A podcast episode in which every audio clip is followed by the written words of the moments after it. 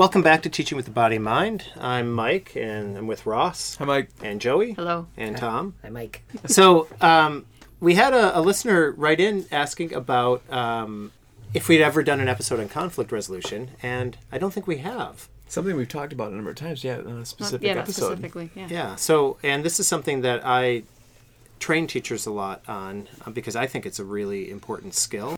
I mean, to me, the whole idea of conflict resolution is that you get to have kids who have a hard time keeping two things in mind, right? You know, they think it's hard to, for them to think of me as like um, a grown up, but also being my mom and dad's kid. You know, Right. so I'm like I'm a child and I'm a Right. grown up Right. or whatever. Um, So the idea that like somebody could be um, have a different idea than you, like like this couch is a spaceship, you know, and have someone else like no, it's a throne or whatever, and just mm-hmm. you know, and they are going to start arguing, start start hitting, whatever, pushing each other, because they cannot imagine there's another. How could it be? You know, they're looking at it and they're seeing whatever's in their head. So, you know, it's obvious that conflicts are going to happen. In a conflict resolution, they get to start hearing the other side of things, and it also one allows the if there is one person that was more aggressive or the aggressor, they get to hear the other person's side. But also, the person who often falls into that victim role gets to speak up. Mm-hmm. And so they get practice. Both sides kind of get the practice of the skill they need help with. You know, and so I really like the idea of conflict resolution. And with young children, and this is kind of using Betsy Evans' work around conflict resolution. She kind of developed it's really the same structure that adults use, and it's just making it for early childhood. So the teacher takes on a much more active mediator role, but it's really acknowledging emotions first. You're never going to get to any sort of problem solving part of conflict resolution until you acknowledge emotions. And that's true with grown ups as well as kids. So being able to, you know, with adults, we often have to label it for them. Like, you look mad. Um, with adults, you might say, "How did you feel?" or you know. Um, but this, but the idea is that once you've talked about emotions and helped the children, you know, if they have strong emotions, they might have to bail out some of those emotions a little bit first. But once the emotions are at a point where they've at least been acknowledged and they're not too upset anymore, doesn't mean they might still have a few tears left, but you know, you can start getting the problem solving thing of tell me what happened and hear it from one kid, hear it from the other kid. And not asking why, because these children are under the age of 8 mm-hmm. asking what happened, mm-hmm. and then being able to restate it. Like, oh, Joey wanted the couch to be a spaceship, and Ross wanted it to be a throne. Mm-hmm. What do you think we could do? Or how can we solve the problem? Whatever type of phrase you want to use with that. But really, it's, you put the two things side by side, and now they Right. get to kind of try to figure it out. But that's essentially what it is. Mm-hmm. Right, and that was mm-hmm. it's that that subtle language too, especially with young children, rather than why did this happen, or but like so you two both how are you two going to make this work? Yeah. because then it kind of puts that mindset of like, oh, we can figure this out. Versus Right, simply a problem like, to be solved, It's, right? going to be either it's either going to be the throne or it's going to be the spaceship. But what if it was an intergalactic throne on the spaceship that's going, and then all? But there's like, how are you two going to get there? Because I and I think it goes Right. back to something we conflict resolution, especially with young children, goes back to trust. Yeah. I trust that you two Yep. can figure this out, and if not, I'm here to help you. Right. And I find that using that, that kids who aren't part of the problem, part of the conflict, will come over. Mm. So this isn't going to be as helpful for parents, Mm-hmm. but for classroom teachers, it's like everyone else, and they're not emotionally invested in either. So So they they're have like, ideas. And they'll have ideas. do. This particular one was actually some kids wanted the couch to be the Millennium Falcon, and some kids were playing princess. And then one of the kids said, "Well, I'm Queen Amidala, and you can be Princess Leia." And all of a sudden, everyone's like, "Oh, okay." And like, I have a feeling in their heads they were all picturing something different.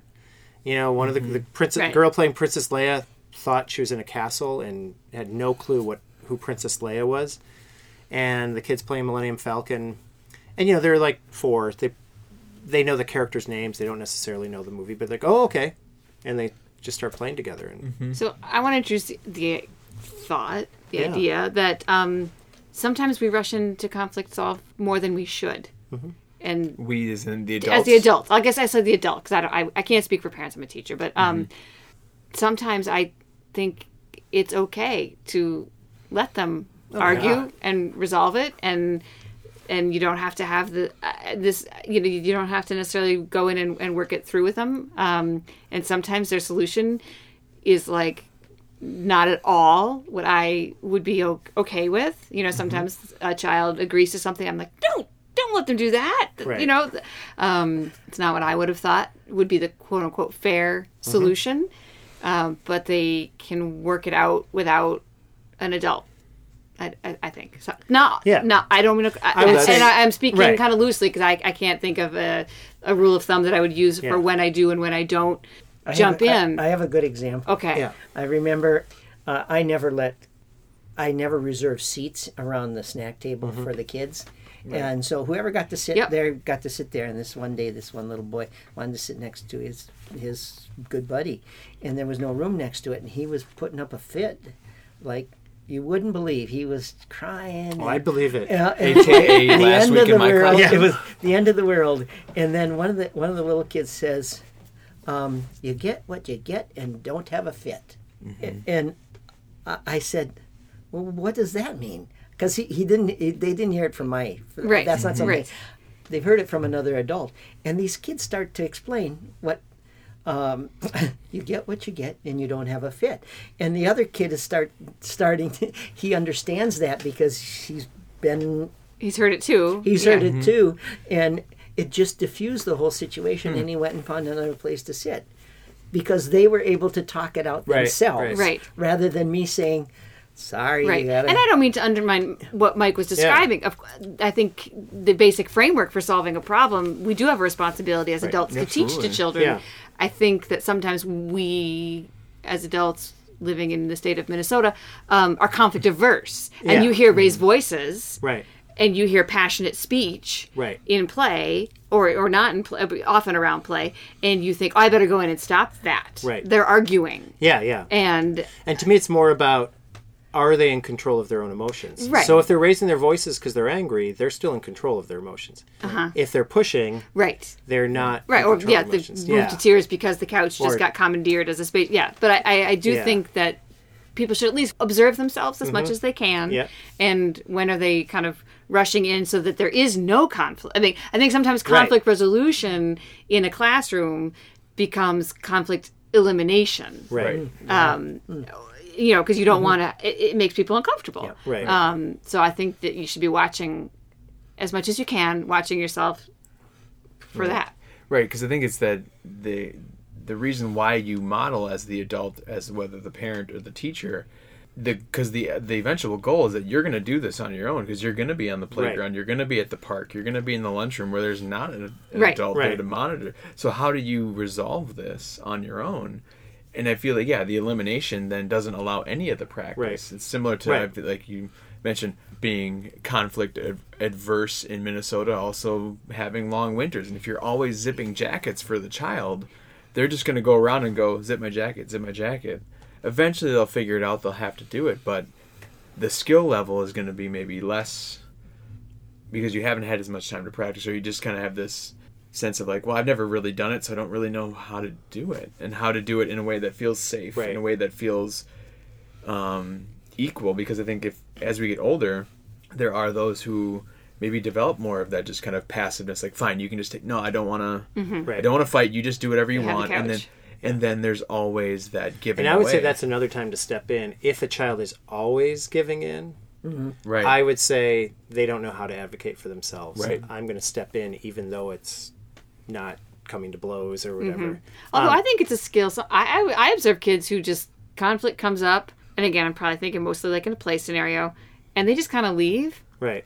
I actually think that's a skill. Like, Right. wow, you are a high conflict playmate. But there's a difference And- yeah. in Right. that and like Right. sort of And giving in to like, okay, I will be the cat or I will be. right. Although sometimes if you really want to play the game, sometimes you have to be the cat. Sometimes, but if a child is always doing Right, it, like right. to me, right. Right. when you're a teacher and see it consistently, Right. No, no. I, you I, want to I'm make just sure. I'm just pushing I'm Oh, just yeah. pushing back because I think we Yeah. solve a lot of problems. Right.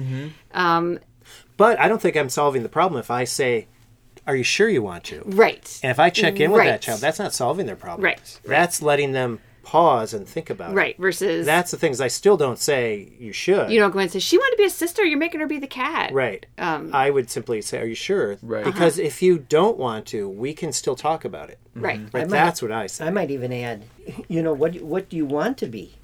I mean, Right. would you? Well, uh, well tell Yeah. them. Right. yeah. Right. Tell them. Right. That's the other part. Giving them Right. Yeah. a little bit more Right. power Oh, than yeah, just yeah. to say Right. Yeah. you want to or not, because that's a yes or no. Yeah, yeah. Then t- what what do yeah. you What want do to you be? want to be? Yeah. Yeah. So I have a question, Okay. unless you want to keep. No, no. You No, got we're, that ready. Miss we're, we're ready. We're ready. Yes. Yeah. Yes. So are there ever Tom's got times the glint you, in his eye. Where, where, where, where you just separate the kids because emotions are too high or the conflict is too great that you have to make sure things settle down before you can come back together and, and talk about it. Yeah. Oh, I definitely in- think in an- there can be. especially in an early childhood classroom. Yeah. Are there mm-hmm. just times that all right, it looks like it's not going to work right now. Why don't you each go mm-hmm. I find think that goes back to what Mike first said. I think for all, I would say for all humans, when emotions are high, thinking is low. and so, you know, yeah, like you got the kid in the middle of tears or Right. or fists a pumping, that you're not gonna have some great and there's certain special needs skills. too. Where so where I'm at now, there are certain kids where Right. yeah, it's going to take 15 Right. minutes. So we're not going to or solve it right now. playmates. I don't know if you guys can disagree. Playmates who are a little oil and water, like, gosh, Mm-hmm. you guys just keep fighting. You know, you're trying to play and you keep fighting. Maybe you either just do an activity that's less, you know, that just change the Mm-hmm. activity. Like maybe you just want to do some puzzles together for a little while or whatever, just to change it up. Or, you know, you you, you might want to break from each other. And I, Right. that kind of goes along to like, did you really want to be the cat? Sometimes it's like you don't have to play with this person who you keep fighting with. Right. Do you know that? Right. And then what I'd say, actually, with both of these cases, Yeah. is that when they're calm, you know, maybe snack time or whatever, you know, Yeah. I notice you two often have a hard time playing. Do you have Yeah. any ideas next time what Yeah. you could do? So not when they're in the middle of the emotion, but later asking. And you know, Right. older preschoolers are going to be able to do this more. Like a three-year-old might not mm-hmm. remember. Like, oh, we'll just play. Right. Right. or or when you- they've been doing their own thing for a while and they you see them start to come together again Right. it's kind of like that preventative thing you go there right then and say huh you know no, i noticed last time this happened what do you think will happen this Yeah, time yeah. Mm-hmm. and, and Right. get them Yeah, the before they get to yeah. before they they Right. get to that emotional state where they can't think Right. Mm-hmm. Yeah, no, that's definitely yeah. When you see a repeat, I mean, same thing if they're building a block building and they always get frustrated. Well, it and, falls, and what Tom's talking about too, just you get just going upset. to conf- the to- the general topic of conflict resolution that we're sort of talking about. It's also as a teacher, you're also or an adult in charge of children, um, or not in charge of. Sorry, guys, working with supporting all the wonderful worlds. Um, uh, it's being proactive. Mm-hmm. I mean, because you because oh, I only put out one pair of scissors. Well, you're going to have a lot of conflict. Right. Right. Yeah, uh, You're so setting Yeah. up. so also knowing where conflicts arise Mm-hmm. and, and, and how to how to minimize Right. uh, the conflicts that happen just because of environmental Mm-hmm. factors, whether it's not enough time to get finished an activity or not Right. enough materials and those kinds of things. I think that's a, Yeah. another piece of space. it. Yeah, not enough space. Yeah. When I was thinking, uh, Tom, when your question you said, "Do you separate children?" I think it's also fair to be the adult and have to separate from either other adults or children. And I'm thinking specifically a case uh, a couple times where I've been so upset in the classroom by something that's happened. I've said I need to take a break, and I think it's real. I think maybe that's where maybe this is other teachers, but parents as well. Like I'm so frustrated right now, I can't resolve this. I this is me. I'm taking a break. But it was that I think it's that moment where we as adults can't we have to be honest with how we're feeling as well. In that moment, we I wasn't ready to try to talk this through. I needed my own time to just say I need another minute to just kind of Right. And if you find yourself where you have to explain that frequently, then you need like a break from the classroom, as in like you know go on vacation or something. Right. You know, because it shouldn't be something that happens all the time. right. Like you, sh- you might get a little bit upset, and you don't have to tell children like, like, and especially the thing. I think the key thing you said was, it's not.